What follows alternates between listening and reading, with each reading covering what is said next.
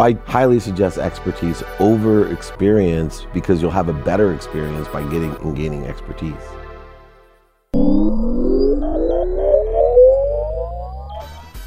Ladies and gentlemen, welcome back to Short Story Long. We got another good episode this week, and it is with my friend David Meltzer. David is my fellow Akron, Ohio uh, native. Grew up very, very close to where I grew up, and so obviously we have a lot in common and had a lot of shared sort of topics and uh, relatable things, both growing up in Ohio. And you know, David at a young age moved out to San Diego and he promised himself, one of six kids, he promised himself that he was going to get rich. And he didn't want to get rich for, you know, surface level reasons or the obvious reasons. He wanted to get rich because he noticed that his strong single mother only got truly upset about one thing, and that was a lack of money. And so he learned at a very young age that if he could just somehow get rich, he could cure all of those problems. And that was his goal. And he did that. And not only did he do that, but he also went through a period where he lost everything and filed for bankruptcy and really had to question who he was and what was motivating him. And he found that out. Through that process, he found that out. He found an entirely new energy for life and for business and for success. And he continued on and succeeded again and, and built up an empire all over again. Um, he's an insanely good storyteller and also someone with a lot of advice. And it's the type of advice that only comes from going through it multiple times. And I knew this episode would be good. But when we really sat down and went through it, I was really, really surprised at just how good it was and how good of a storyteller Dave is and and how like I said, how how just good and meaningful his his advice was. And it's not your average get out there and hustle and grind advice. So I think you guys are gonna love this episode. I think you're gonna find a lot of stuff that you know you take with you and write down and use. Because I know I sure did. Um, hit me up on Instagram if you like this episode. You know, the big thing that I've been asking people to do, my Instagram is just drama, just at drama. The big thing I've been asking people to do that has really been helping out a lot is if you screenshot your phone while you're listening to this episode and post it on your Instagram story. Let me know you're listening. Write me anything you want to write. Let me know if you liked it. Let me know what parts are your favorite. Anything you want. Post a video of you listening to the podcast. Whatever it is, make sure you tag me. I'm going through all day and watching your guys' stories and reposting everyone. Now that Instagram lets me repost stories, I'm going crazy. I'm just reposting everyone's stories. So do that. Help me push this show. I can't thank you guys enough for always doing that. The show is still constantly growing, and it's all because of the listeners. Um, also, check me out on YouTube, youtube.com slash drama dramas, where I post all the videos from these episodes. I post all my vlogs. All my video content goes on YouTube. Make sure you check us out on Castbox if you haven't yet. Really cool platform doing a lot for podcasts and podcasters. And just a really, uh, they do a really good job at podcast discovery and, and highlighting uh, different pods, and they have a lot of cool features that a lot of the other platforms don't use. So make sure you check us out there. Uh, check out youngandreckless.com. We always we use the promo code SSL for uh, 40% off all full priced items on youngandreckless.com. We got a lot of really cool stuff going on on there. A lot of new denim bundles, uh, a lot of new women's product. Go check out youngandreckless.com. Make sure you give me some feedback on that too. We've been working really hard on the product and the prices, making things affordable and cool. Is really my goal. Um, other than that, the only thing I have left is go check out Group Chat. It's the other podcast that I started about, I don't know, six months ago with my business partners. And uh, we just cover everything that's going on in the news, pop culture, business, what's just current today news. And we try to give you not only hopefully a few uh, laughs, but some information, some real information behind what's going on, the business behind things. Um, you know, our goal is to really kind of bring you in on a just a fun conversation about what's going on today, but also give you some information that you might not have had that would be great for your next, uh, you know, dinner conversation or chat with friends. That's it. Group chat. It's everywhere where Short Story Long is. I can't thank you guys enough. You're the best audience in the world. Tag me in those Instagram stories. You're gonna love this episode. Let's get into it, my friends.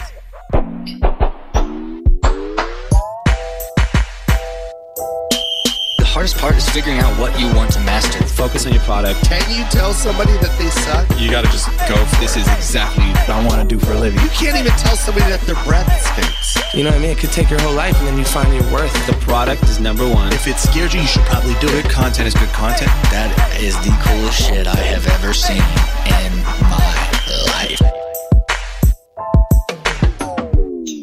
All right, let's get into it. My fellow Akron brother. Akronites. Akronites, man. Listen, I, we talked about this on your podcast, but like, I think living out in California, you meet a lot of people from Ohio, but it's really rare to meet someone from just straight up Akron. Right. That's good. Yeah, and we're famous now because LeBron. Yeah. That, that helps. He in put us now. on the map. Totally. You know I what I thought mean? Swenson's would, but it was LeBron. It's very true, and I'm so glad we can share our Swenson's uh, passion. Yeah, exactly. That's something that few people like really understand. But they will. They will, and I really hope we got to figure out. Maybe we should team up and figure out how to get one out here. Well, you know, I we got hired to uh, cover the Lakers by Tencent in China. Yeah. So we do all the media for the Lakers, and my seat's right on the court next to the bench. So my plan is to organically mention to LeBron. I know he has his Blaze Pizza deal or Mm-hmm, whatever. Just say, hey, Drum and I'd like to partner with you, and Yeah. Swenson's out here because they started a VC from California bought into him. There we go. See, we're we're- trying to expand. I'm And into LeBron's not that busy. I mean, come on, what else is he working on? And if, if not, we'll just go right to Maverick, and he'll take care There of it. It's a small check. I like that. yeah, well, if you're if uh, if there's any action there, make sure you let me know. Uh, uh, you're in. Um, uh, so growing up in Akron, I want to start there, I guess, because like I always start early on people's stories. This one's cool because once again, I can relate head on, right? Like I've had some people from Pennsylvania and stuff like that. Where I'm like, oh, I'm guessing it was similar. Um, for you, what was life like growing up in Akron? Yeah, you know, I was happy first of all. Yeah, It's a happy place. Like Uh-huh. It is a happy place. you know, there's people just they live in a different realm, but they have more than enough. And uh, I grew up with six kids and a single mom, Mm-hmm. and my mom was a teacher, so we didn't have a lot. In fact, even in Akron, which wasn't expensive, down by Fairlawn, Yep. by the Lawsons over there, for those people from Ohio, you know, it wasn't the best neighborhood. And uh, so I, I had a two bedroom apartment with you know six kids and a single mom, and That is crazy. yeah, I decided at a really young age that I really had one goal. I was happy, Yeah. but I just wanted to be rich only for one reason. Yeah. Like, it wasn't like I knew any better. It wasn't like I remember I had a, guy on my podcast talking about 90210, and he, when he saw that, he saw like rich people. That wasn't my di- gig. It was truly, I came home one day and I caught my mom crying. I'd never seen my mom cry before. I'd seen her at a really young age argue with my dad, and that's, you know, he left. Yep. but I, I never saw her cry, and she was crying because the car broke down, and she didn't know how, how we were going to literally eat, you know. And the money stress was the only time that I saw sadness in my house because my mom was so extraordinary. Yeah. You know, she used to pack up our dinner. She she would teach. We had a station, a country squire station wagon. Pack up our dinners, and she'd fill up greeting cards in turnstiles, so we would have enough money to live. Yeah. And but we would teach each other. We'd read to each other. Well, I didn't read, but my older brothers would read. I'd just tell them I want to be rich. and uh, but I mean, literally, I played outside till dark. And the people in Ohio, though, I still find to be really well grounded. It's one of the most family oriented Yeah. cities in Akron itself. For sure. I don't know if it's because of Firestone and the rubber capital of the world, Yeah. and the, these kind of you know blue collar, go to work, and there's a great work ethic. Mm-hmm. And I still find that my success, there's something internal in my energy that still is an Akronite. Yeah. You- you yeah, know, yeah, it's true. like- I feel the same way. Yeah. I feel the same way. I think there's like part of that that you just can't shake, and there's like part of it that's so different from how things work out here. You know that like you can't fully, you'll never fully get rid of it. You know Yeah. what I mean? Yeah. Um, what about like so? What I mean, give me a little bit more about what that was like having six siblings, or you were one of six. One sorry? of six. Yeah. one five, of so I have six. five five boys and a girl. And your mom, I mean, so was your mom hardly there? Like, did you guys No, raise so- each other? It's really interesting. My mom had a philosophy, Mm-hmm. and I, I'm a parent of four now, so I have the same philosophy. And the philosophy is, you know, wake your kids up as early as you can, Mm-hmm. because my mom was I cannot control these kids. So what she did was wake us up really early so that we couldn't get in trouble late at night because we wouldn't have the energy. so Uh-huh. that's smart. 5 a.m. was the latest you could sleep in my house, Wow. and that's on weekends as well and family was most important. So education was second. and I always joke around, but my mom's your typical Jewish mom. Stands about five feet two, and just the, she talks to everyone like they're a kindergartner, right? It loves everybody, just sweet, except for one thing you wouldn't believe it, but she was a black belt in the martial arts. It, this little tiny woman, she's a third degree black belt in the martial art of Jewish guilt. so that's why, like, my siblings all are parents' wet dreams. They literally went to Harvard, Penn, Columbia, summa cum laude. They never never got a B. I'm the only one of, of my brothers and one sister to get a uh-huh. B. Like, and I thought literally they were gonna come have a yellow bus pick me up and take me to some other school. Yeah. And that was just because of her like martial arts ability? Oh yeah. Oh yeah. Like I literally I got to be in high school and th- like I literally thought I could do like I probably could have been arrested and felt more confident about coming home Yeah. and telling my mom I was arrested Yeah. than literally telling her that somehow I was the low end of the gene pool when it came to intellect. You were the last one Yeah. on the list. Like, ah, we got the straggler. Still today, this, this is true. My mom's philosophy is literally doctor, lawyer, or failure. Yeah. Which is very common in a blue collar place because your parents want you to be a professional, right, and get out of where you are. They want better for you. yeah. And, yeah. and, that's the guaranteed way.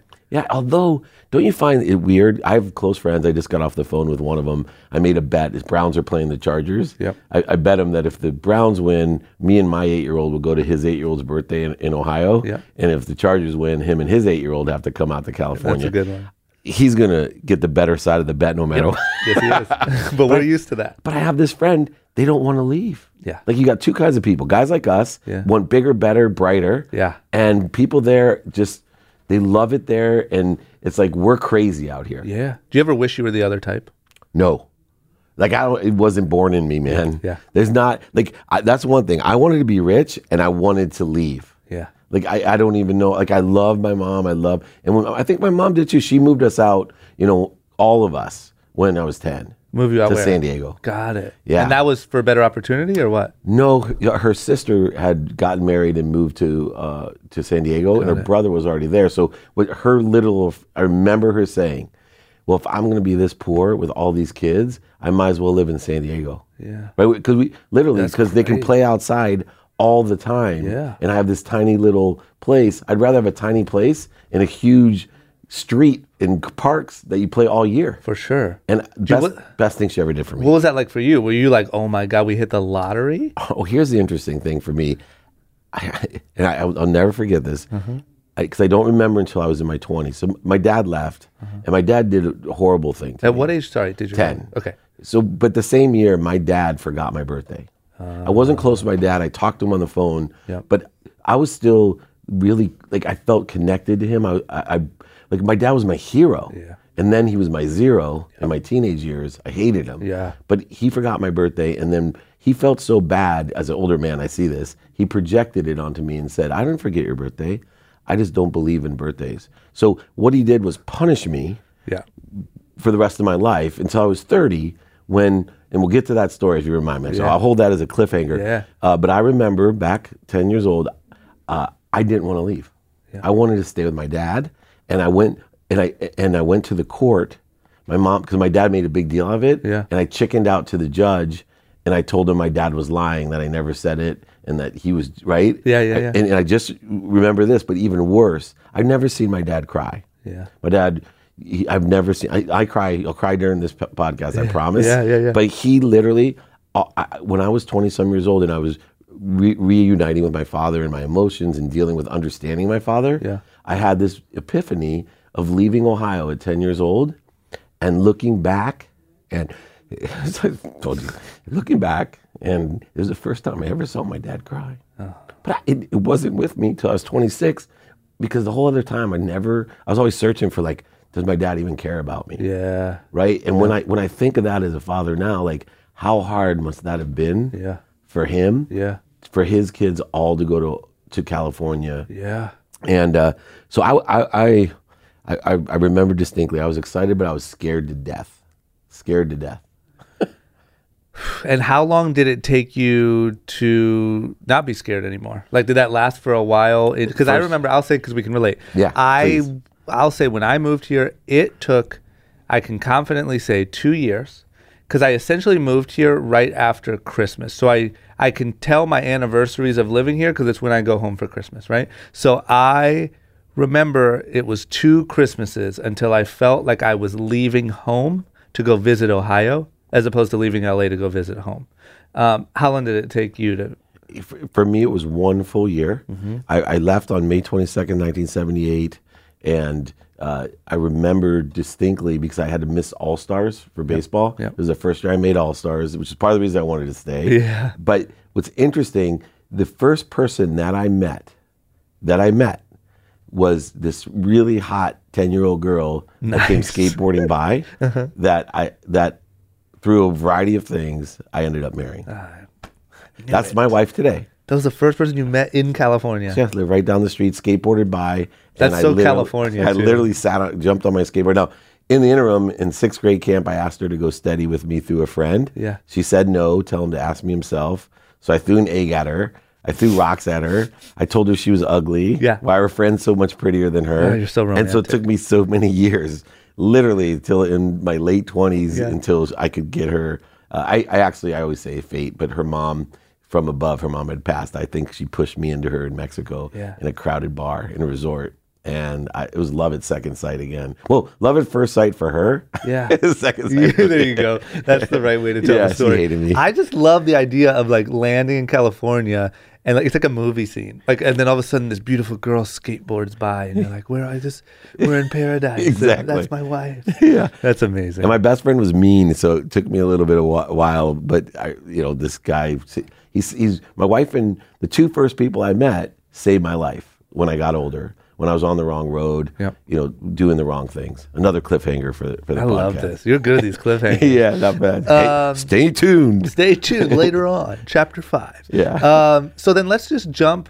Am I missing anything big from Ohio? Any big defining moments or anything like that? Only that you know, for for me, I just distinctly remember my siblings were so academic. Yeah. And I wanted to be a professional football player. From the time I was five years old, I had a Nerf ball I named Frankie. I slept with that thing. You know, my, my dad thought I had an imaginary friend because I'd talk about I needed Frankie. Yep. And it was literally my Nerf ball. Uh, and so that that to me was the way I was going to be rich, which Yep. later on when I went and played college football, you know, really kind of I think created conflict with me and my mom because I didn't go the path of my siblings, which was this obvious doctor, lawyer, or failure path. That's interesting. Why do you think? I mean, why do you think you were different in that aspect? Because it's hard when you have five siblings all doing one thing, going the other way. Do you think that it was like, Middle child. yeah, I was a middle child. So w- how could I stand out? I, I had, you know, my older siblings were already, you know, established musicians, you know, the nerds, but that's what they were. Yeah. And here I was, what was I going to do differently? And I also, I believe that you're born with certain passions. Yep. Like you love skateboarding. For sure. Right. I just, I love football. And I, and it, it's throughout my life. I just had to surround myself, including, you know, Warren Moon's my business partner Yeah. today, my favorite client. I work for the number one football agency in the world as a CEO, you know, Leigh Steinberg. Yeah. I'm just, and I played college football. It's just part of my love. yep, so good. So in high school and uh, even Which is funny because football was born where we were born. Yeah, I right. can't know how, can't Oh yeah, now you're heavily involved in like the if Hall I of Fame. market and- the Pro Football Hall of Fame. Oh, man. But isn't that weird that football was born there, but I was born with it in me too? Yeah, you're right. Kind of cool. and you probably ended up in a better place than being like just a beat up old football player. Yeah. I, and I can't say, older I get, knees, and you're like, man, let me tell you about the glory days. Yeah, and well, just flying. Like flying is my revenge on all the years people are like, "You're too small to play." Yeah. Because I and I get to travel with great athletes, and I laugh because even in first class, if we get to fly first class, Yeah. they're squished, Yeah, and I'm like, ah. I'll see it when we get there. I'll fall asleep. That's true. You It's like They wish they were small. Yeah. These tiny little midget legs. you ended up in a good spot. exactly. Darn it. I got 40 more years to fly comfortably. That's so good. um, so then, in in middle school and coming up as a kid, did you start to excel in sports? You were I did. I did uh, for one reason, which goes back to Ohio. So I could run scared faster than anyone I knew angry. And I had this tiny little apartment, and I talked a lot of crap. Yep. Right? And so my older brothers would chase me around. I learned to juke and jive. So when I got out onto a football field, it seemed huge to me. Yeah. compared to my apartment Yeah, where I have to dodge everything. yeah. Exactly. now, even though my brothers weren't as fast or as tough, but the, just the space limitation made me a great punt returner, a, a good running back. Yeah. And uh, I used that skill throughout Pop Warner, high school, and even college to, to be a decent player. Yeah. When you surround yourself with the best players in the world, I have to be very careful Yeah. because I love high school guys will tell me how great they were. Mm-hmm. And I'm like, you know, uh, Steve Young, Warren Moon, these guys are at a different level. Yeah. Like even than the pros. Yeah. And they'll acknowledge it. Yep. Yeah. That's so good. And is that too where you think you got like you got that goal of standing out a little bit and creating your own identity was was as you started to excel at stuff like that? Yeah, you know that's interesting. I, I love the attention. Yeah. You know, I really love to stand out, and and it pushed me, uh, like you, like I just I didn't have quit in me, Yeah. and I had no failure in me, Yeah. uh, and I wanted to prove that that I could do things a different way because that whole doctor lawyer failure thing Yeah. stuck with me, and I, I fell back into it, and at the very last minute I exited it. So. You know, from college, I, my first game in college. I know, you know, you and I love the long story shorts. Yeah, yeah, there you go. That's what we're here Right? for, Short yeah. story long. I want all of them. This is good. So I so I end up you know doing well in sports, baseball, football. I actually pole vaulted too, which is a speed Pole sport. Pole vaulting? What the hell? I know. Well, because my baseball team in high school was so good, I wasn't playing my junior year. Yeah. and I You're saw like, "Oh, let me try this thing exactly, out." and I was really good.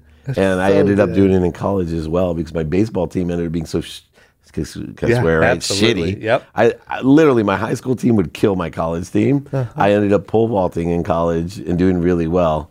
Um, but I played my first game. They put me at, as a bullet on the kickoff team. That's the fastest kid that runs down to tackle the returner. Got it. I fly down there. I'm so just adrenaline flying, and I slam right into the running back. And literally, I hit his thighs. He threw me back onto my back and ran me over, like literally stepped on me. and at that moment, I'm like, whoa, I think my mom may be right. I can't be like. And later, I found out that was Christian Okoye, mm-hmm. who was the AFC Player of the Year the next year. Wow. The Nigerian Nightmare was his name, and I still have Nigerian nightmares. Yeah, I bet. People ask me why I do so much in the charitable aspect in Africa. I'm like, I'm just paying penance back for him never to touch me again. Please leave me alone. Exactly. Leave me alone. Don't run me over. Please So make sure felt- Christian knows I gave this. For real. You felt like in that moment you were like, oh shit. Yeah.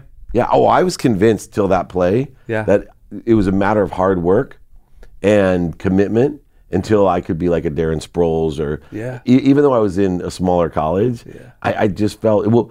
The se- the senior my freshman year I ended up going to the Raiders. Yeah. So I felt it was possible. Yeah. But oh my gosh, you know when I saw that I said that's a different game. It's like watching Tiger Woods play golf. When he hits a golf ball, you're like, oh maybe I'm not playing the same sport. Yeah. yeah.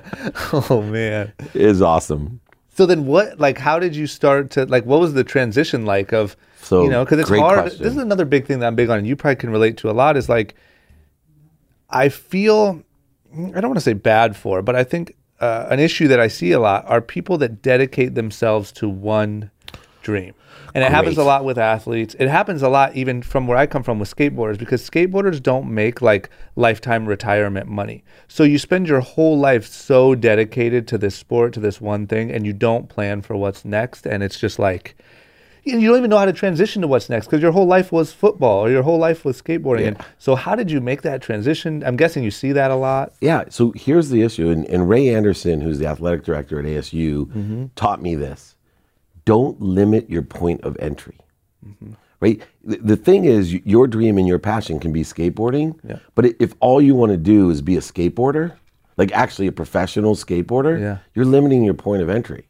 Right? There's so many different things you can do with your passion Mm-hmm. beyond beyond just jumping on a board and making. You can always jump on a board. I can always play flag football still today at 50. Yeah. I can coach it. I can, but the truth is, it's still my passion. Yeah. I just monetize it in a different way. So I encourage people: don't limit your point of entry, Oh. because even as a sports agent was, which was my next venture, Yeah. that I didn't limit my point of entry, and I ended up being the CEO of the most notable sports agency in the world, Yeah. and this weird trek, which we'll go through Yeah. because my next step after getting running over was after that season going to my older brother who's doing his residency at UCLA Uh-huh. in the hospital because I wanted to be a doctor. How? Could, why? Because you just My look, mom. saw My mom. injury. That you're just like, Literally I know what it feels like to be Right, injured. no, no. I want to fix. No, I went down my mom's line, right? Yeah. Okay, so first I was humbled by it, and you know what? Maybe my mom knows best. Yeah. So I better. I, I'm a good student, and I, I better just fall in line with my siblings. And I got scared. But here's what the coolest thing that my oldest brother did for me. I went over and I looked around, and he saw in my face this wasn't for me. And he's like, "What's the matter?" I'm like, "I hate hospitals." Yeah. And he's like, Dave, you're pre med.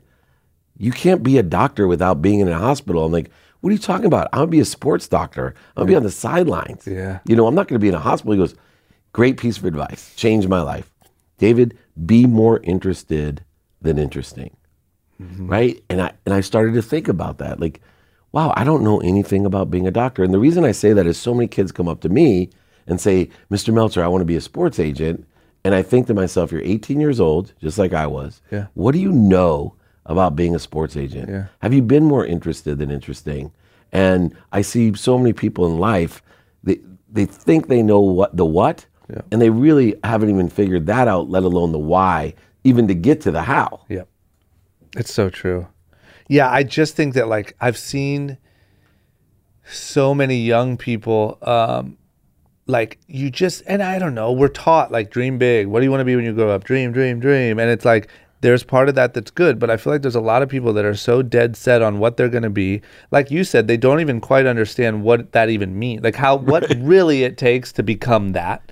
And then they don't have any way to adjust or change course or whatever and they end up running it into the ground and then having to completely change careers or paths and then they end up you know being miserable doing that and hopefully they can dig out of that if possible but if not you just feel like oh i got robbed this is a sham and it's just like it doesn't life. need to be that heartbreaking Yeah. you it- know Well, think about it in a spiritual sense. Mm-hmm. If you have a limited point of entry, you're going to have a limited point of exit.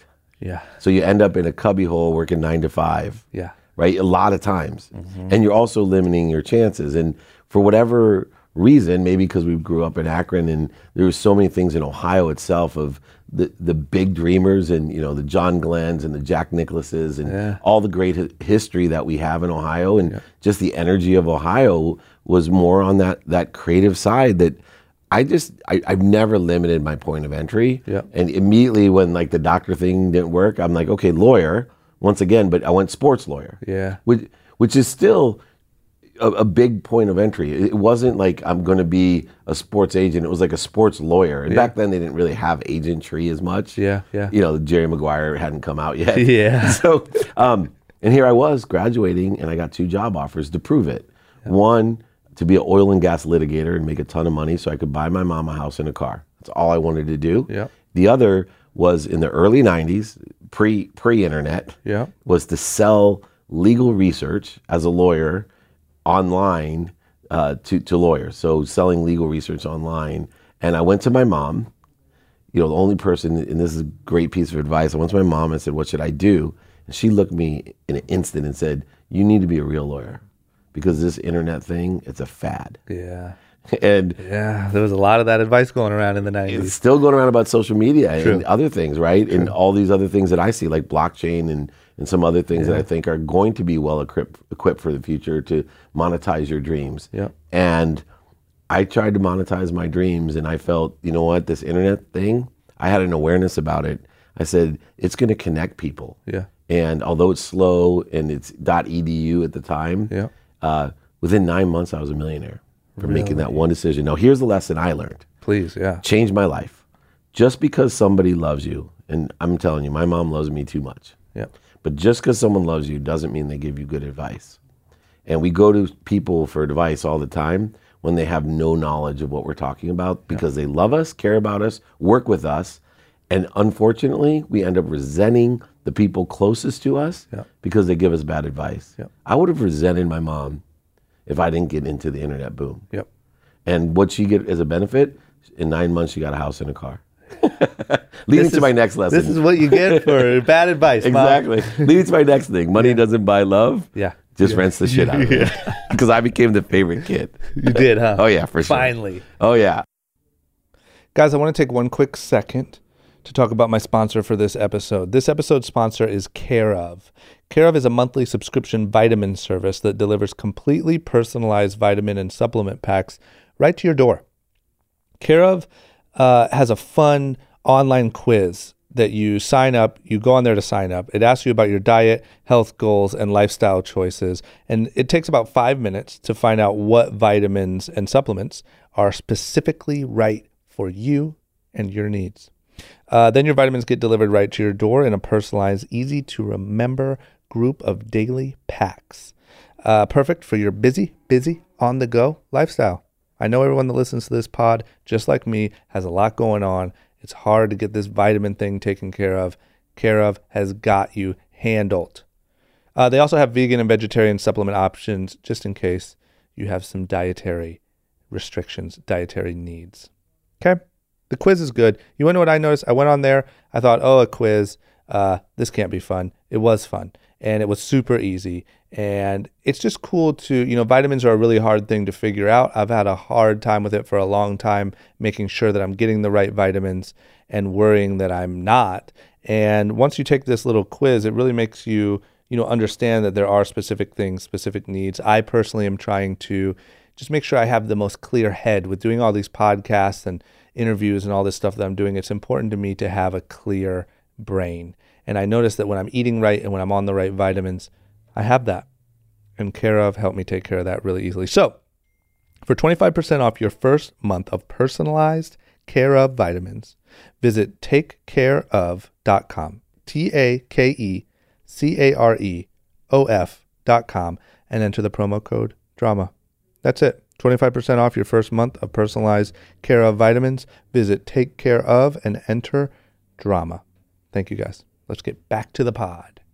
Okay, let me ask you this. So if you're listening to that and you're like, man, you're right, and blah, blah, blah, do you, do is the advice to worry about asking people who have knowledge about the topic, not, you, are you better off asking someone who has knowledge who doesn't give a shit about you than someone who loves you and doesn't have knowledge? For sure. Yeah. I, I'm an expertise over experience thing. I don't understand people. I do it myself. Yeah. I, I don't get it at Yeah. all. You still are doing it yourself. You've just accelerated what you're doing by getting the dummy text. Here's why I appreciate the advice of people that have situational knowledge over people who care about me. Yeah. Is they're going to tell me what they did, and I'm picking them out, and I'm giving them the biggest gift, biggest compliment that you can. And people, they, they're, all, I'm sorry, Dave, but can I ask you for help? Yeah. When people say that to me, oh, my heart sings. Oh, it's dude. awesome. I'm like, this guy really, he respects what I, what I've done or what I know. Yeah. What a great compliment. And and meanwhile, everyone's expecting you to say I don't have time. Yeah. Meanwhile, I'm barfing all my help all over them because I want to prove to them how much I know. That's right? true, How many people man. I know. I never thought about that because I always told people like ask people for help. They'll give you help. Like people like to share, people like to whatever. But I just didn't think about the fact that it is a massive compliment by just asking people for guidance because you respect their opinion or, or Yeah, what they've accomplished, Yeah, right? yeah. And so I highly suggest expertise over experience because you'll have a better experience by getting and gaining expertise. Yeah. Yeah. Stop going to the people that love you. Yeah. Unless they happen to be experts. Exactly. And you still have to beware, even if you have an expert in your family that loves you, Yeah. they're always going to have a different take on it because they're going to want your well being. That's what's so dangerous. Right. People that love you, I almost feel like are like, it's really dangerous to get advice from people that love you because they'll say it's the other person's fault. You did everything right. This is blah blah blah. They want to protect whatever." you. Yeah. They want to protect you. They're not going to be honest. And sometimes that protection ends up being our biggest nemesis. Yep. Very true. Um, okay, so just like a quick, how did you? What were you doing? You were selling, Legal research online, Westlaw. and it was a website. it was all the books you see on the legal commercials with the keys on them. Yeah. In the early 90s, they said, you know what? We have this bank of NCR computers from Ohio Yeah. in a mountain, and we're going to put, instead of printing off of these, we're going to put them online at .edu. Yeah. And we'll have a Boolean language search engine that said slip slash S fall quotes grocery store, and that means slip in the same sentence as fall in the same paragraph as grocery store. Yeah. And that Boolean search will pull up all the cases on slip and fall in the grocery store in whatever database you choose. It was the first Google. In fact, one of my favorite stories about being a dreamer. Yeah. You'll get this because this is the way your mind works. It must be a Ohio thing. Yeah. But I went to Dwight Opperman, who was the owner of West Publishing, Uh-huh. who sold in 1995, my third year of, of, of working, sold for 3.4 billion dollars and owned 70% privately of the company. Not bad. Not bad. When a billion was a lot. Yeah. But I went to him and he had, you know, the first natural language search coming out. Yeah. You could just say slip and fall case in a grocery store in a sentence, and it yeah. would find them. So I went in and I said, Dwight, I was this top sales guy making millions, right? Uh-huh. And I said, Dwight, I got a great idea. Why don't we go to every like real estate company, insurance company, the medical book companies, because we were a law book company. Yeah, yeah. Why don't we go to all those same companies in the industry and license your search engine Yeah. so they can do the same thing because they're printing from NCR servers too. Yeah. And he, I never forget, Dave, this company's 111 years old. It was founded by John and Horatio West in Minnesota. This company is worth a lot of money for a reason. We stay focused on exactly what we do legal research, right? And out of everything, yep. he, he took his 3.4 billion, but I remember Vance Opperman, his son, telling me later on, because we became friends. Yeah. And he said, I'll tell you what, my dad did mention to me that the, the one that he thought got away was this young sales guy named Dave Meltzer. With the idea Told him that he could be Google. Google. he would have been so far ahead. Back then it was Netscape. Yeah. Right? Yeah. I'm like, you're going to be so far ahead of Netscape. Yeah. He didn't even know what Netscape really was, right? he was ah, 70 good. something. what a good like. Damn, that's good. Pretty funny, You know, right? like you, you pretty much invented Google. No, no, Yeah, I no, know no, you no. did. He invented that stuff. I It's was just record. applying it, not a chance. We'll use my my whole life. I was like early on shit. Like, Yeah. so I ended up going in the Silicon Valley. Yeah. I was early in the wireless proxy service space. This is one of my favorite things. So I we get bought out. Thomson Reuters bought us out. Huge company. Mm-hmm. Lord Thomson takes me out to dinner because I'm the youngest executive. Because all the old guys. They retired with a ton of stock. I had like what I call kitty stock, Yeah. enough to buy a house in Monarch Beach, Yep, yep. which is still not complaining at 25, right? Yeah, not yeah. complaining. Yeah, yeah, yeah. So anyway, he uh, takes me to dinner and says, "What's it going to take, Dave, uh, to get you to stay on at Thomson Reuters?" Because the internet boom starts happening. He knew I had a lot of internet experience, Yeah. and I learned to brand myself that way, not as a lawyer. Yeah. And so I said, "Well, um, make me a Duke," and I kept a straight face.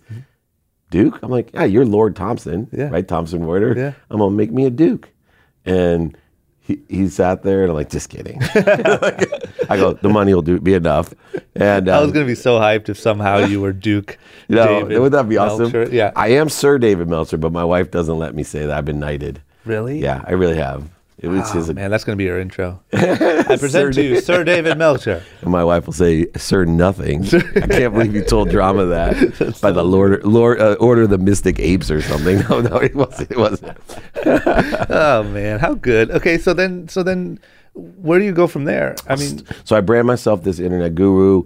Uh, Andersen Consulting, Accenture did the merger. Yeah. They hired me away. I ended up helping to raise $169 million in Silicon Valley when it first started to boom. We had a wireless proxy server company, which was ironic because what we did is transcoded the internet onto WAP phones and Palm Pilots and Yeah. Dragon phones. Yeah. So I learned this is where my life changed. I see things differently because I don't have a technology background. Mm-hmm. So as I'm watching technology, all I can think of is sales, right? I'm a high level. How do you make money off of this stuff? Not can I code this stuff? Yeah. So I see it as three things at that time: content that's on the internet now, how you access it or meet uh, the access to it, Yeah. you know, which was dial up or now handheld, Yep. and then finally the medium. There's all these different weird devices. And so I started speaking at Comdex and CES and CTIA about content, access, and mediums, Yeah. which, believe it or not, is still what I live by today. Great ideas. How do you access them and where do you perpetuate or distribute them? Yeah. Right. And I talk about it all the time. In this media world, it's capture the media, amplify it, and perpetuate yeah. it. is it that same mindset that obviously led you to podcasting and doing all that stuff? Yeah, same mindset. That which led me to Samsung hired me as their first CEO of their first phone device, Yeah, their yeah, first smartphone. Yeah. Which ironically put my other company out of business because in my mind, this is how my mind works. Yeah. Although I was making a ton of money for this company, raising money, in the back of my mind, I'm like, wait a second, why do you have to transcode the internet? Won't there be just a, a phone someday where you get the internet Yeah. instead of tagging it and doing all the hyper Yeah. stuff that they did? Yeah. um, you know, and it, it was true. That's and so that's how I ended up because I was speaking about it. Samsung had a Windows CE device. Mm-hmm. And I got to meet Bill Gates and Steve Gu and all those great guys, mm-hmm. um, which led to the relationship capital as well of my career, uh-huh. besides the business knowledge. Crazy life, right? How do you? Yeah, yeah, From Akron, yeah, Ohio. man, I love should- it. I was gonna just buy a Swenson's. That was my dream. Go, man. That could have worked. That could have been a happy life. yeah, yeah, a fat one. It's crazy. Yeah, oh, no shit. I It's, can't keep my hands off that food. oh my god! Imagine if you owned it. Yeah. you would literally just be 400 pounds Uh, easily. in Ohio. Just like, Easily. man, listen, let me tell you a story. exactly. uh, you. This is what I love about your story too. Is you've been in so many different. Forrest Gump. Yeah, like you've lived so many different lives. I know. I hate It's telling the story. It's like I was screw up. How do you go from how do you go from tech and then and speaking of these things back to like sports and the sports agent? Right. So I, so here's what's interesting. Yeah. I was always a sports customer. Uh-huh. So through because I was an executive, I'd hire guys for appearances. Yeah. I'd sponsor events. Right. Samsung we sponsored the World Cup. You know, I mean, so I was always negotiating Yeah. on the other side with agents. Yeah. And I was always building the relationships with agents and and understanding how it worked, but I was always the customer. Yep. Did And you feel at that time, just quickly, did you feel like a detachment from sport? Like, were you like, I would like to get back to sports one day? I, I felt like I bought my way in, so I was happy. Okay, okay. Right? That's the way I always felt. It's like Yeah. I, always kind of actually felt weird for agents. I'm like, why are those guys? I, I used to be want to be an agent. Why? Yeah. These guys love me because I'm paying them. Yeah. Seems like they hate them because they're paying them. And even to your old point, like it's even a shows how grand the point of entry can be because you can literally be in a totally different industry, but be able to book athletes and do those sort of things, and you still get to enjoy what you. do. Yeah, you know what I'm I mean? in the you suites still with have those sports. guys. Yeah, I still have sports. I'm still on the sidelines. You know, I'm just buying my way in, buying great. access. Yeah. And here's the you know where the life changes though. So now um, I'm I'm retired. Now I, I I'm retired because they fired me, Mm-hmm. and the reason they fired me is we were too successful. The, I was too young. Didn't understand Sarbanes Oxley. Didn't understand the business that well. Mm-hmm. And I always say, if they're going to fire you, let them pay you a lot of money to leave. And that's what they did. Uh, and so I got involved with all, talk about open point of entry. Yeah. I got involved into a networking company, I real estate, development, interior construction. I owned a ski mountain, uh, a, a golf course. I, I I was doing all kinds of, v- and I was living, you know, Ferraris, Porsche, like just stupid stuff. And what was the motivation for being so widespread? Do you think you just had this attitude of like, I can do anything, I want to try everything, or Yeah. So here, here was the problem. I wasn't happy for the first time in my life. I built that big home at the height of your money? at the height of my money, at the height, height would've of my thought? money. And I lied in bed empty. And so I started buying things and trying things, and none of it would make me happy because I didn't understand what was going on anymore. I lost, you know, truly the pursuit of my potential. Yep. I was just buying that pursuit. Yeah. And my wife, and I told you, my best friend and my wife, the two people I met first in coming from Akron, Ohio, Yeah. who I still, you know, I was, I was close to my wife, but my best friend I was still close to. Yeah. I remember distinctly in the morning, I was playing golf with him, and I asked him, hey man, how come you don't hang out with me anymore? And he said, I don't like the people you hang out with. And I said to him, oh, I'm going to choke up, but I said, I'm not like those guys Yeah. because they were going to strip clubs, drinking, doing drugs, spending a ton of money on, you know, Hummer limousines in the middle of the week. You might know that scene up oh, here. Oh, yeah. It's stupid. Yeah. And he looked me dead in the eye and he said, "Look, man," he goes, "You can lie to me, but don't lie to yourself." And I was like, that was my morning, right? I'm like, shit. Well, that night I'm going out to the Grammy party with Lil Jon and you know In a all this. Hummer limo. Yeah, Hummer limo. exactly. Well, listen, I gotta hop in this limo, but we're gonna follow up on exactly. this. yeah, yeah, man. I'm gonna go with all those friends. Uh, That's why I say I should just sign my uh, my emails hypocritically. uh, so bad. Drum and Dave show. Uh, the Akron, the Akronites. There you go. Uh, so I I go out that night, come home five thirty in the morning, wasted, and I see the silhouette of my gorgeous five foot wife, and I have three daughters at the time you know, huge, everything I ever wanted. I could buy whatever I wanted, man. I'm talking real money. Yep. Whatever I wanted, I could buy. And I came home and there she was. And, you know, first thing out of her mouth was, You are not a rock star. And I'm looking at her and I'm, I, I'm so lost and so, such an asshole. Yeah. In my head, I'm thinking, and I look at her, I'm like, May not be, but I sure feel like one. Yeah. And I had this arrogance about me that I had provided this woman everything she ever dreamed of, including this house, which I didn't like, mm-hmm. right? Everything that made me feel not worthy. I remember distinctly saying to myself, How did I make $10 million last year and my mom made $17,000 working her butt off in two jobs mm-hmm. and I made this much money jacking around? Mm-hmm. Like literally, people kissing my ass, and I made that much money. I felt no worthiness about me. Yeah. So, kicked me upstairs. Woke up in the morning thinking, "Am I going to be in trouble or not?" Because I'm still in that mindset. Ah, you know, Yeah, yeah, how yeah. could she be on? Literally, she lit me up. You know, the next day after my friend lit me up, she lit me up and said, "I'm not happy." And in my mind, I almost said to her, "No, I was in my mind." Yeah. I almost said, "What the f- are you talking about? You got a nanny living here." Ferrari, Porsche, Yeah. you, everything. I take you everywhere. You you know your tennis and like in my head, and, and instead I quietly ate it. And she said, "You know what?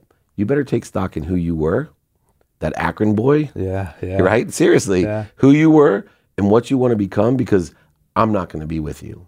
Now, unlike most men, that like I always tell people, not joking. My wife gets pissed when I say this. I'm glad that I don't look like my producer Bradley, uh-huh. because my wife is the all right, the highest end of the. Like I have outkicked my coverage beyond not just the way she looks, like her body, soul, mind. I adore this woman. Yeah. Like I, it's just something that ha- like it's not an accident. yeah. My relationship. Yeah. And it just was this huge wake up call. She was always spiritual, always telling me I was lost, always trying to help me find my soul, all these wonderful things. And it hit me like a ton of bricks. yeah. And I went back and I started outlining the book that I wrote, Connected to Goodness, about how to take and find your what, which makes your life a possibility. Find that why, it makes it a probability. Get out of your way with time and ego and make it your reality with your how. Yeah. And I wrote that outline based on gratitude, empathy, forgiveness, accountability, and effective communication. And from that day on, I started living my life in, in of service. I started praying. I prayed to God that 10 people would come in front of me every day I could help. Yeah. And I started working on a journey, which is then, right then, no more than weeks later, that I met Leigh Steinberg by accident. Yep. And I became, in 48 hours of meeting him, the COO of the most notable sports agency in the world with my dream job. And then became CEO six months later. And was that the time when you felt like, man, now I have everything I could want? Right. Except for one thing. Yeah. I had created a whole shitstorm behind me. In what way? So, although I started on the right path again, Yeah. I still had created bad causes. Yep. right? and so now I'm two years into it. I'm C- CEO of Leigh Steinberg. Yep. You'll you'll love this one coming from Akron. This is where coming from Akron made my life because it gave me like this foundation of you know what? If I grew up with everything in Beverly Hills, Yeah. I would not have had this fortitude. No way. So two two years in, I'm living my life all the right way. I'm being sued. Uh, all my liquidity. I want to prove that I'm right. Yeah. Right. Making all these mistakes eh, from before, and I end up literally going bankrupt. Over a hundred million dollars Really? From before. from before, from what my actions were before. Now, what, and the reason is most people, how do you lose that much money? Let me just, it's, it's always one simple thing. Yeah. The universe, and I believe in the universe wanted to send me a good lesson. Yeah. But what happened was, I had a lot of equity in a lot of properties the golf course, the ski mountain, the 33 homes in San Diego. I get into the lawsuit, and I think I have tons of equity that I can just go grab. Yep. What happens is the economy's going like this, uh-huh. right? 2007, 2008 Yep. my properties are failing, but I still have equity. I go and spend all my cash on these lawsuits trying to prove myself right instead of taking accountability and settling them. Yeah. Right? Yeah. Well, I go to the bank and say, hey, I need some cash. You know, I got, you know, quantities of millions, you know, give me a couple million. Yeah. And the bank says, no, you know, you got equity, but we're not going to let you borrow. We're failing. Mm-hmm. And that property is probably going to go down more. And we're not really comfortable with all the properties you own. You're too leveraged. We're not going to let you have equity. There's, we never guaranteed that you can borrow against the equity. Go find someone else. Yeah. Well, time goes fast. All of a sudden, I literally came up with a plan that I need to start over. I could have fought things. I could have figured. I was like, you know what? Let, I still have equity. Then let them have the properties. Let it all settle out. But I'm going to claim bankruptcy. Yep. Now, here's the two things I didn't think about. One, waking up in the morning when in 2009 when I claimed bankruptcy Yeah. and like January of 2009 and realize, oh my gosh, I got to go walk up to my boss, Leigh Steinberg, Yeah. as he has put me for the last two years as the golden child, the Midas touch, the guy's a multimillionaire, right? Yeah. And Warren Moon, who is also a partner there, and tell them, oh, you know the genius that you hired to run the financial side of this business Yeah. and manage it and everything, I'm bankrupt. Yeah. That was terrifying. And you had to do that. You had to have that moment. Oh yeah, worse though. Let me tell you this one. How about waking up and realizing? Remember the reason I wanted to be rich? Buy my mom a house and a car. Yeah. I went over to walk over to my mom's house and tell her not only was I bankrupt, uh-huh. but worse, uh, I lost your house and you got to move. Really. Yeah. And so I looked at her. Here's what second moment I talk about my mom and my wife and, and my best friend. My mom looked at me, not a tear in her eye. I was bawling, not a tear in her eyes, and said, Are you okay? I was like, Yeah. She goes, Can I give you some money? Oh man. Like, not, you know, you lost my house. I have to move. Yeah. It, it was like, and that's when I realized the unconditional love. Yeah. That's where the Akron, Ohio, like, it was like, if I can look up, I can get up. Yeah. And there was nothing I could do that I couldn't be forgiven for if I could forgive myself. Yeah. And the great thing was, I got my first. Ch- uh, everything was gone. Furniture, furniture, houses, cars, motorhome. Yeah. Which wasn't in good shape because I screwed that up. but anyway, that one I was glad to give back to the bank because I was Yeah, missing the yeah, top, so I yeah, ran it over. yeah. Uh, but I literally started over, and I got my first check from Leigh after bankruptcy. Yeah. And I went to my wife and I wrote a check from it uh, for a scholarship for a kid who went to my high school, the way I got a scholarship to college. Yeah. And I asked my wife, "Is this okay?" And she goes, "Are you sure?" I go, "Yeah, I trust the universe." You know, I'm two years into like changing my life, and she says to me, "You sure?" I said, "Yeah." She said, "We, our kids, we have three daughters, and I'm pregnant." I go, "I know." She goes, "Our daughters aren't in college, Yeah. and you're going to give this money for some other kid to go to college." I'm like, "Yeah." Are you okay with it? She goes, "Those kids aren't married." I go, "I, I understand. Are you okay with it?" And she looked at me and she goes, "You trust the universe?" I go, "I implicitly." She goes, "Then double it." Wow. And I looked at her and I'm like, I don't trust the universe that much. like, whoa, hey. I'm a little bit too far. But for six months, Yeah. I, I stressed over giving that money. I give money every month because I live my life in, in, in service of value. I shifted everything and realized God has blessed me with the ability to make money. I cannot, I used to first think things happened to me. Then it was, everything was happening for me, right? I was Midas. Yeah. Now everything happens through me, which gives everything great purpose, Yep. which makes me happy because I'm given this gift. I, I now feel comfortable receiving. Yeah. I'm in receivership. I ask big. I want to make tons of money Yeah. so I can let it go through me and build villages and give college scholarships and sponsor baseball teams. Yeah. That's that was the change in my life. That's such an interesting perspective too, because I feel like there's also an issue where a lot of people feel bad making money, and they almost block money from themselves because it feels they've maybe been taught money's bad, or only assholes have a bunch of money, or whatever. And so a lot of people ask me that, and my only way to kind of start to point them is to say, every time you make you know set goals when you make certain amounts of money do bigger things for the people you love or for someone that needs it or for whatever because then you can change your relationship and start to really you know what i mean Yeah, there's an unconscious competency to money because money's an energy. Yeah. So the unconscious competency is either energetic, right? That we just carry this energy that money's bad, Yeah. or money's freedom, or it's an energy. Yeah. It's not a currency. It's an energy. But two, there's a genetic side to it, right? We have personality traits, Yeah. Characteristics, addictions, obsessions.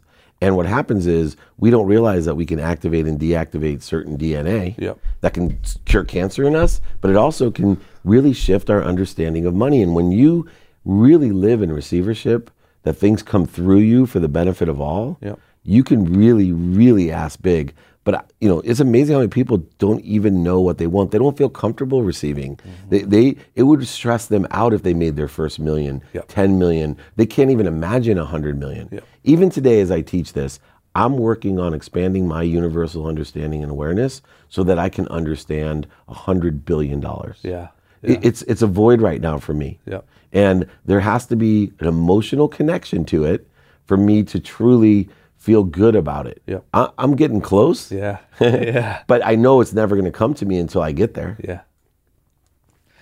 Yeah, that's true. And that's the way you view it too. Is like if you can't understand, let's just say you're, you know, once again, a young person listen to this. If you can't understand the million dollars, it won't come to you. No, it won't. It, it, you have to go through the process of possibility, probability, and perspective. Mm-hmm. Possibility comes from you thinking what you want, right? This under then becoming inspired, getting clarity, balance, and focus on what you want brings confidence, which is the halfway marker to inspiration. Once you're inspired, your possibility becomes a probability. Once it's a probability, there's only one person in your way from it becoming your perspective or your reality. You. Yeah. And that's exactly what you're talking about, drama, is you are the one that has to see it. You have to take time, which is a man-made construct, out of the way because it creates anxiety, shortages, voids, obstacles, and resistance. Time is a dumb thing. People think they're helping themselves. I got to make a million dollars by the time I'm 30. Yeah. You've screwed yourself. Yeah. You've created resistance. What about I want to make double, triple, quadruple the amount of money I can as fast as I can? You've opened up possibilities, inspired yourself with probabilities. Now you got to use strategy, disciplines, different effective habits, and most importantly, awareness. Constantly trying to pursue your potential, your higher vibration, your truth, in order to be aware of, because what we have, what I, I believe there's a collective belief in Akron, Ohio. It's a higher awareness. And so when we're outside of that collective belief, we excel. Yeah. And I bet you statistically, if you took the people that left Akron, Ohio, mm-hmm. statistically, on the average of where they're at, they're excelling. Yeah. I meet so many really interesting people from Akron. There's a head of a huge real, like in Orange County, I met this guy, head of a huge real estate firm, international, makes ton, huge, guess where he's from? Akron, Ohio. Yeah. LeBron And James the proven thing, it I'm too. sure there's a million. Yeah, no, I'm sure there's a million people listening to this who just, you know, maybe once you start thinking about it from that uh, perspective, that's how people think about your hometown too. Right, You which is fine. That's where hometown pride comes from, and that's what you know what I mean. And I think a lot of times people look at, you know, to be honest, myself included, when I lived there. Um, all the negatives, Right. and all the like, well, nobody from here has ever made it, nobody, blah blah blah. And well, if I wasn't, if I didn't live in, you know what I mean? Yeah. And I think, um, especially the way you talk about it, I'm a, I'm proud to be from there. Me too. Proud to be from the same place as LeBron James. But you just made me feel like, oh shit, is there something in the water there? Right, Like, exactly. do I have a? Can I fly? and be and if you believe it, it's true. Yeah, You know, I think I, I'm a goodwill ambassador to Curacao, which is a Mm-hmm. small island, and it's very much like what you're talking about with Ohio, because in Curacao, people talk about you know, oh well, the economy's bad and we're dependent, we're a gateway to all, and, and I hear certain people that have a collective belief that's more on the lazy side of things. Yeah. But I've always known Curacao for baseball. Yeah.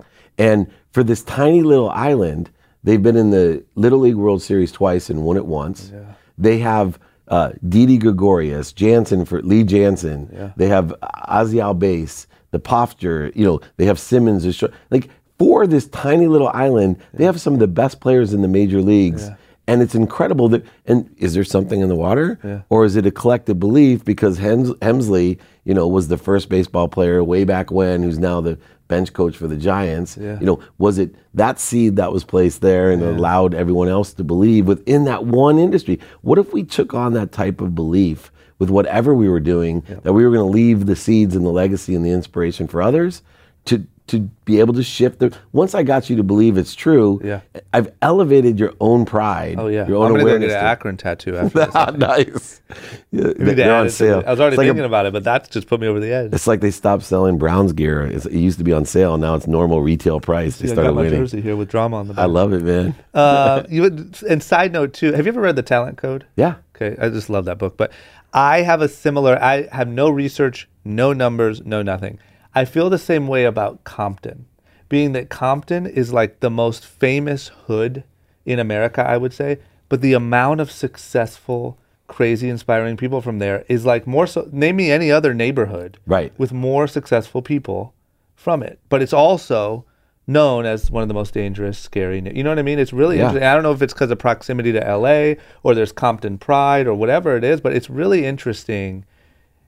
You know, when you when you look at places like that where And you see it in sports, right? Like why are quarterbacks from that part of Eastern Pennsylvania? Yeah. Why are running backs from San Diego, from Johnny Rodgers on? The most Heisman Heisman trophies are from San Diego. Yeah. You know, why is it, you know, that these areas have different specialties, wi- and it's an energy. Yeah. You know, and I believe that that's what makes California so unique to me. And um, Oprah had she backed that thing at, Ca- at the California Adventure in Disney, and it really struck a chord. There's a video that talks about it, the energy of California. Well, this was founded by adventurous people, Uh-huh. right? That's why the Silicon Valley is the Silicon Valley. People came out here looking for gold Yeah. right? It's a different energy. You had to have some sort of different disposition to travel all the way across the country in a, a wagon with Indians and everything else, animals. Yeah. Right? That's how it felt coming from Akron. I felt the same Hopping way. on that flight. Here we My mom was really brave. gold. Yeah. You know? Really brave to come out and and it's it's amazing. I'm still amazed too. I was in um, uh, gosh, where was I the last oh, I was in Arizona Mm-hmm. and we were talking about California and the person said to me, "Well, you got earthquakes." And I'm thinking, more people die from the cold Yeah. every year in New York City. Yeah. And nobody's afraid to live in New York because of the cold Yeah. than ever in the history of the world in one year for for earthquakes. but Those are fun. You get like a fun little jiggle every now and then. a little roll. I haven't. I mean, I haven't like in the entire time that I've because my family says the same. Yeah. In the entire twelve years I've lived here, there's been one earthquake where I've felt like, oh shit, this is kind of Right. trippy. You know, like yeah, I had one in college, the Whittier one. There, my TV flew off the that's the good. shelf. That's that's the real one. Yeah, but it- but still, yet nothing Yeah. else happened. Yeah. Let me ask you this: How did you go? Because like you made this massive transition from partying with Lil Jon and Stretch Hummers to like so clearly and like I don't know. So it's not like you're just on some like yeah, you just got to wake up and grind. Like you No. have a very clear, very detailed, step by step level of understanding about success and fulfilledness and happiness and all that stuff. How?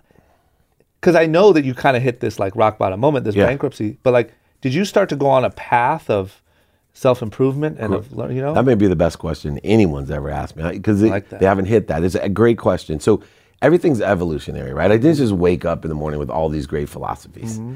So what what I did is I did, you know, outline yeah, who I was, Yeah. the Akronite. yeah, and and you know strong right that's probably more than tanzanite or quartz right Akronite Yeah, yeah, yeah. strong gratitude empathy like all this but then I, I started learning right i went on this huge thing like everything from how was i going to maintain money so i studied vanderbilt and rockefeller and i learned about the family bank and how to create a family bank to maintain wealth then i also went out and i worked with empowered wealth with lee brower who ended up to be in the movie the secret and then i met all the people from the secret Yeah. right? And I learned that side of it. Then, really interesting thing happened to me before I went bankrupt. In between the enlightenment, the quantum shift that I that I had, and this last piece was I was flying to India, and there's a medical doctor next to me, and she looked at me and she said, "Are you okay?" And it's still at that time, although I was on my journey, right? You don't just become an instant, you know, uh, humanitarian, Yeah, yeah, yeah. right? I was still an asshole. Yeah. I was just living in a different code in- transition. In transition, thank you. Yeah, I'm gonna coin that from you. you. Dave Meltzer, asshole in transition. I'm still transitioning. if you ask my wife, she's much more enlightened than me. But I was really transitioning. Uh-huh. Yeah. And this lady says, you know, are you okay? I said, in my head, do you know who the fuck I am? yeah, Of course I'm okay, I said. She said, Oh, she goes, You're so full of light, but you're blocking it. Now, at that time, I rolled my eyes because I'm like, I'm going to get it like my wife again, right? This whole deal, the woo woo. I Here call it the woo woo stuff, Yeah, right? yeah. I'm all, I make stuff happen, you know? Yeah. I'm still on that drive. I haven't lost that drive. Like. I'm in control. Yeah. But I'm in control, but I live with gratitude. You know, I live just like when I was young. Live with gratitude, empathy, accountability, and effective communication, but I was in control. Yeah. Then she says to me, Do I meditate? And I looked at her straight out and said, Oh my God, no. Yeah. I've made, I come from nothing. I come from Akron, Ohio. You probably don't even know where it's from. Yeah. And I'm a multimillionaire. yeah, I made it all myself. I have a Ferrari, a Porsche. I made it all myself. No one's given me one thing. Yeah. I made I made it happen. I don't have time to meditate. My wife tells me all the time I need to calm down, meditate, find my peace and joy and center. And I tell her why, so I can sit at home high on my mom's couch Yeah. and broke. Put on a like all the spiritual people I knew are broke and sick. like what do I want? Yeah. Like I get my stuff done. Yeah. She looked at me. It was awesome, and she goes, "Oh, that's too bad because if um, you let me teach you to meditate, I can teach you to vibrate faster." like I'm double. Like what? Like literally. like, wait a minute. I have to hear this now, Yeah, right? yeah, yeah, Instead of like yeah. pretending to go to sleep. Yeah. I was like, okay. I go, why would I want to vibrate faster? And she said, because you can only be aware of that which vibrates equal to or less than you. yeah, And that kind of got my interest. I said, Really? She said, Do you know the earth vibrates the slowest? Then plants, animals, humans, then sound, then light, then thought. She said, Do you know what thought vibrates the fastest? And I said, No. She said, The truth. The truth vibrates the fastest. I still get goosebumps. Yeah. Something clicked in my mind that pursuit of the truth, and that if I would live towards the truth, right? If I could vibrate faster, awareness was so important to me. Like I always wondered how guys knew when to buy or sell. Yeah. I'm still in that mindset, right? Yeah, the transitioning Yeah, asshole. yeah. I'm like, awareness is good. I can know whether to buy or sell. it seems like a really positive thing. All this work, forget it. Yeah. I know what horse to pick, what lottery numbers. Of course. Awareness. And so something called me and said, "You got to learn how to vi- to meditate." So I stayed in India. I asked my wife. Wow, you went the stay, full deal. and I studied theta meditation, Uh-huh. quantum healing, and that to me was a complete quantum shift in my life. I came home from India. When you talk about how do you get this clarity, it's evolved because I learned to meditate, increase my vibration through theta meditation, and become more aware of who I needed to surround myself with, what ideas and books I needed to read, how to live my life, understanding value and understanding. And I'm constantly now, you know, you know this more than I, right? When you have a great podcast like this, people thank me all the time. I do speeches and this stuff, and like I did this build your empire thing with Casey, Yeah. and uh, he, he, he- it was amazing because they were just thanking me. They're like, "You made this whole weekend. This like all these great compliments." And all I can think about is, I have just learned so much. Yeah. Like, Yeah. I should be paying you guys. Yeah. Thank you. Yep. Just like this pot, like I learned so much Yeah. by interacting with people like you. Yeah. And I'm just so humbled and, and grateful for it. Yeah. Man. Can I ask you this, just so I don't miss it? What was the what was the follow up of the with the thirty year old dad moment Oh, right. that you Thank you. me? You owe yeah, me. I a- had the cliffhanger. Pick up from a cliffhanger. All right, now you're gonna make me cry. okay. Let's get, yes. So my dad forgets my birthday, Uh-huh. punishes me because he's projecting his insecurity that he forgot my birthday and Yeah. said I don't believe in birthdays. So then I don't get any birthday presents as a te- you know as a kid. Yeah. So I go from my dad being a hero to me hating my father. He's the villain. Then in my 20s, I start to understand my father. You know, and I'm really, my aunt told me at 25, I was already a millionaire. I was like, I can't change my dad. He won't change. I can't get along with him. I don't want to talk to him. I don't want anything to do with him. Yeah. And she said, You're not supposed to change your father, you moron. I was like, Why? She goes, You're supposed to understand him. Why don't you take all that energy that you want to change him with mm-hmm. and put it on understanding your father? Yeah. So I started doing that. 30th birthday comes. I'm not an asshole in transition. I'm just an asshole. Uh-huh. And my dad was an asshole, right? My dad retired at 31. He bought horses. He reined, race trained and owned horses at Northfield Park, harness horses, gambled his ass off, left my mom for still what I call the most beautiful stepmom I've ever seen. It's a real issue for me. she was closer to my age than his. Yeah. My wife hates when I talk about this. Uh-huh. When my dad died, I asked for the horse picture, not because I wanted my dad in the winner's circle. Getting my drift. I'm a sicko. But I really, if you're out there, I'd love to say hi, Leslie. anyway, so 30 years old uh-huh. and my 30th birthday. It's a big deal to me. And I feel like I'm on top of the world. I'm Midas Yeah. everything that I want, I can buy. Beautiful wife. I have my first two children. Right? It's it's amazing life. Yeah. And I get a gift, big box from my dad. I open it up, beautiful sport coat. Beaut- and I put it on, super stoked because it fits perfectly, which means he took the time to call my mom or my wife Yeah. and ask what size I and get this thing either my sizes. It was custom. Yeah. It was 42 short to the T, you know? yeah, Like, it yeah, was- yeah. And it brought tears to my eyes. So I call him up, you know, and I'm on the phone. I'm like, Dad, thank you so much. I go, and I started to share the story about I thought you didn't believe in birthdays, and this has always been an issue for me, and I've been working through it to understand you. And now that I'm a father, I, I know how much, you know, and I even told him the story how I know when I left that was so hard on you. Yeah. Like I'm barfing on him, like, and then I kind of look in to see if it was like an Armani or what kind of brand it was. Yeah. And I look, and all the pockets were torn out of my jacket all like personally torn out, not like nice cuts or something. yeah. He- my dad just ripped out the pockets. So I'm like, Dad, there's no pockets. Did Did you know there's no pockets? He's like, Yeah, I tore them out. I'm like, I can't, I can't wear this jacket. He goes, Oh, I know. And now I'm pissed. Yeah. I'm hurt again. Yeah. I'm like, of course, now he has to be the big the big shot. He's gonna tell me something, you know, make a point. And I, he goes, That's not for wearing. I'm like, What do you mean it's not for wearing? He goes, I want you to hang it in your closet. I want you to look at it every day. I was like, Why? He goes, Because I don't want you to be the richest man in the cemetery. He goes, You're not taking anything with you, son. He goes, Don't make the mistake that I've made. You're not taking anything with you. And that was the precursor to two years later with my wife telling me I was lost, Yeah. right? And I lived that genetic Yeah. and the energetic Yeah. inheritance, the legacy that I had been gifted from my father, a blessing. And he was getting old enough where he wanted me to learn before it was too late so that I didn't end up where he did Yeah. at 60 years old. Yeah. Although, can I tell my dad's story where he ended up at 60? Because he always had great karma. Yeah, You'll enjoy this one. here, man. Keep the stories this, this one. So I have this beautiful stepmom Uh-huh. who maybe I have a, an unnatural liking for. like literally. And so I'm in law school my last year, Uh-huh. and I think maybe she just turned 32. Who knows? I'm 22. My dad's like 60. Yeah, she just turned Right. 19 and everything. Right, exactly. Well, anyway, my dad calls me and goes, "I'm getting divorced." I was like, "What? No. Can I have her number?" Yeah. no, literally, I'm thinking, "What? Huh?" Yeah. Uh, I'm like, "Why?" She cheated on me. I'm like, "Ah, not with me."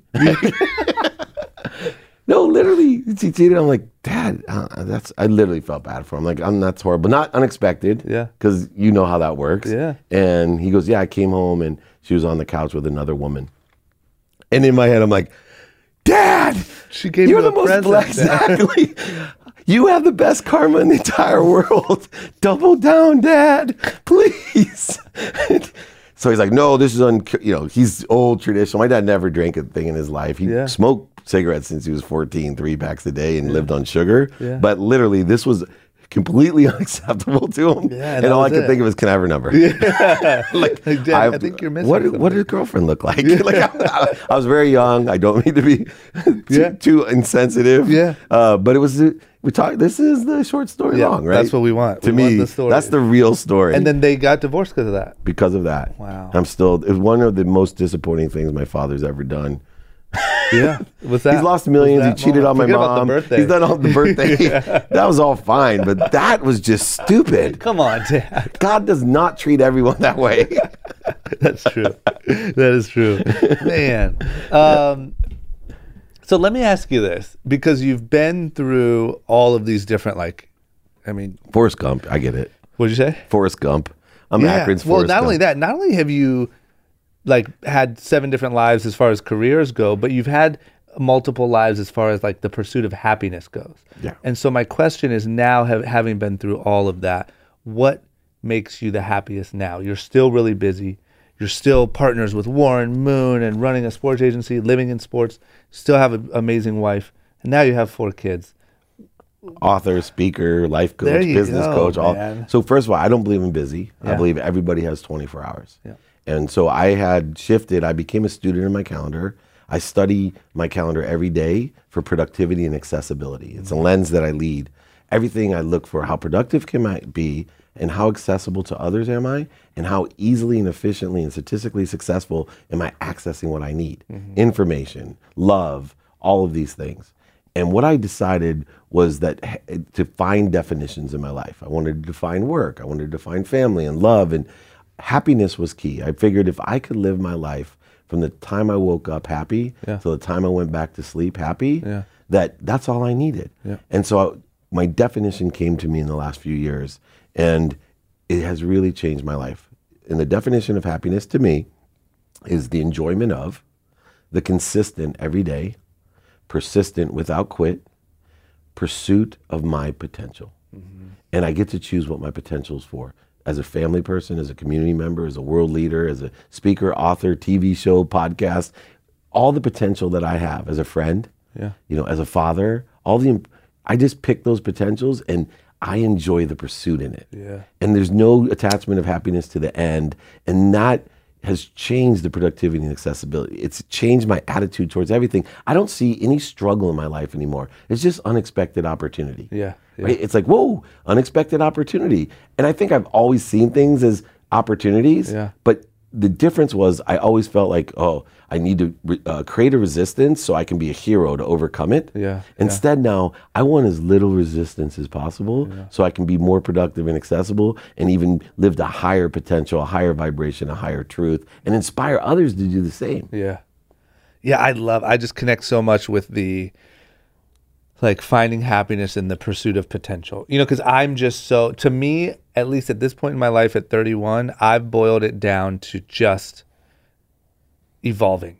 Yeah. Getting better. That's what makes me happy. It's Same thing. not ever getting the thing. It's not even like, you know, like let's just say there was an um, I did something good at work, had a big collaboration for the clothing line, and there was a awards ceremony. I wouldn't want to go. You're right. You know, I'd be like, you're you Woody Allen, brother. trophy? Right, you're Woody Allen. Yeah. Never showed up to Yeah. Academy like, Awards. I don't want to like, yeah, like I never don't- understood that till now. Yeah. Like Yeah. I like the pursuit of it. I like just feeling like I got better with some sort of intention, some sort of goal, right? You know? Um, so I just relate for to one that. So, second? yeah, 'Cause I- please. that hits me so hard because several things have changed in my life. You know how everyone has those long signatures? In know, their email? Forbes top 10 Oh, yeah, speaker and yeah. best-selling author and you know top 100 business I, I listed them all right No, tv show all, all of it Yeah. and i started looking at it and number one change in my life i changed it to res ipsa loquitur which in latin means that which speaks for itself yeah. right? I, I just wanted that mood. And then the other day, I had a great poignant moment. Someone, I have a long bio that, you know, because companies pay for me to speak and they, Yeah. they want to build, you know, who they paid for, right? course, yeah. Um, and usually the joke when they say the real long one is I'll start with the joke in radical humility by going, you know what's funny is they announced me at the last speech I did and my mom was sitting in the front row and she leaned over to the guy next to her and said, "You think that's impressive? My other son's a doctor." Right? So I get I get the acronym. Good. But this person introduced me. It was awesome. I'm in Vegas and he introduced me. Dave Meltzer is the CEO that travels the world helping people Yeah. and I don't know what it was, drama. I, I, I cried. Yeah. I, like for the first time, instead of like this, you know, humility and like resistance to, to please don't list off all the awards and things that I do. Yeah. It was it hit home. I was reaching my potential. Yeah. Yeah. Right. Like if that's what people that legacy for me. If they know, hey, you know, that CEO who used to travel around helping people Yeah. which is the anomaly of the, the book I wrote, Compassionate Capitalism. Like, I am a CEO. I like to create abundance and make a ton of money Yeah. to help people. Yeah. And I want, I'm going to have a ton of fun doing it. You and I are not boring. That's part of being an Akronite as well. So true.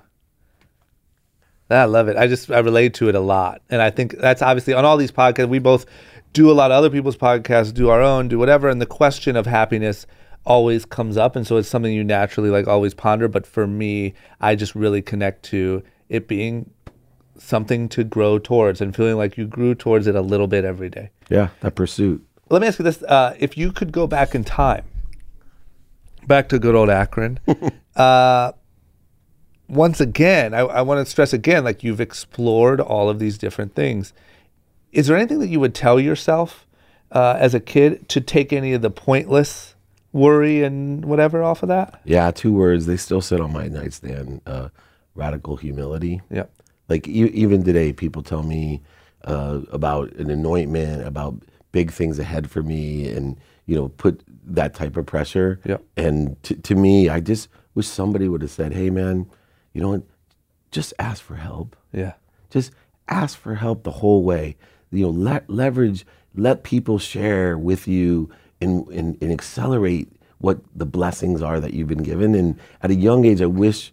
Somebody would just remind me that humility is the power Yeah. you know, not projecting my insecurity. I wasted so much energy trying to prove myself to everyone else, Yeah. and instead of just being happy with myself. Yeah. And when I truly shifted to be, I'm happy with myself. You, you know what I mean? I, I literally, I wake up every morning, I hurry to work, I, I'll leave here, and I'll hurry back to the office, Yeah. and then from there, I'm going to hurry home. Yeah. Just right, I'm yeah. going to hurry Just excited to. excited and and and I love who I am. Yeah. I'm not perfect. Right? I, I if I could, I'd put hypocritically still, even though every single thing I talk about, I'm on the pursuit of. I don't do it 100% of the time. Yep. If anyone thinks I'm walking the streets of Calcutta somehow, giving away everything, I am not. Yeah. if anyone thinks that I don't get mad at my 17 year old daughter when she's not home at four in the morning, Yeah. you know, oh, he's Zen Buddha. Yeah. No, Yeah. yeah, I'm mad Buddha. Yeah. You know, it's just how quickly I can go back to Zen Buddha. Yeah. I am the Judah Buddha, mean, mean dad. I'm human. Yeah. But I love myself. Yeah. And and the more that I learn, I really want to love myself more because I can't give what I don't have. And the more I love myself, the more I can love you. The more I forgive myself, the more I forgive you. Yeah. All the things, the more money I have, the more I can give to you. Yeah, yeah. It all seems right to me. Whew. Okay, last one. Where do people? I'm guessing a lot of people are listening to this and they're like, "Holy shit! I want to know about the the wanting and the doing and the having." What did he say about the? You know, Right on. uh, where do they find more? Where do they get more? So fo- Instagram is my strongest, like yours. So at David Meltzer. Yeah. And I always tell people the easiest way, because I'm on all the platforms, varying degrees of popularity. Yeah. Uh, but uh, just Google David Meltzer. Yep. And I'm blessed to have a really strong SEO. The only other strong Dave Meltzer passed away a couple years ago. He's a beatnik poet. Yep. Uh, but Dave Meltzer is a famous wrestling guy. Got it. Uh, so, So you get confused with David. me. If you go, if you Google David Meltzer, you'll find all my stuff. Dave, I share with the wrestling guy. yeah. So I'm not the see a guy in spandex, back out. Yeah, no, he's a reporter, but Okay. he's like 56. Good guy, I know him. Uh, but yes, so at David Meltzer and Google David Meltzer. and so they'll be able to find all the books, all the everything. Everything, yeah. And the podcast is on iTunes and everywhere. Called the Playbook, and I have a. TV show called Elevator Pitch that's doing really well with Entrepreneur Magazine. Incredible. I can't thank you enough, man. I don't. I had a. It was a pleasure being on your pod, and, and Oh, you're you're doing a really good job at just doing a podcast. But I did not expect. I knew obviously from what you've done and from how fun it was talking to you for 20 minutes that you'd be a great guest. I am completely blown away. This was amazing, and um, thank you for everything that you do. I look forward to a long relationship, man. We got to go see a Browns game, right? Lots of Indians are out of it, and but Browns. anything, anytime, man. yeah, exactly. There it is, brother. Thank you. Thank you. Yes. All right, we did it. I hope you liked it. Screenshot your phone. If you haven't screenshot your phone, just screenshot it right now. Just go ahead and give it a little screenshot. Post it in your Instagram story. Post a video of you listening to the podcast. Post a video telling me what your favorite part was. I'm reposting stories all day. So whatever you want me to repost, you post that. Make sure you tag me. Let me know. Give me some feedback. Uh, that's it. I can't thank you guys enough. Like I said in the intro, this thing is growing every week and I have you to thank because all I do is try to put out good episodes and count on you guys to spread the word, and it's been working really well. So thank you. I'll be back next week.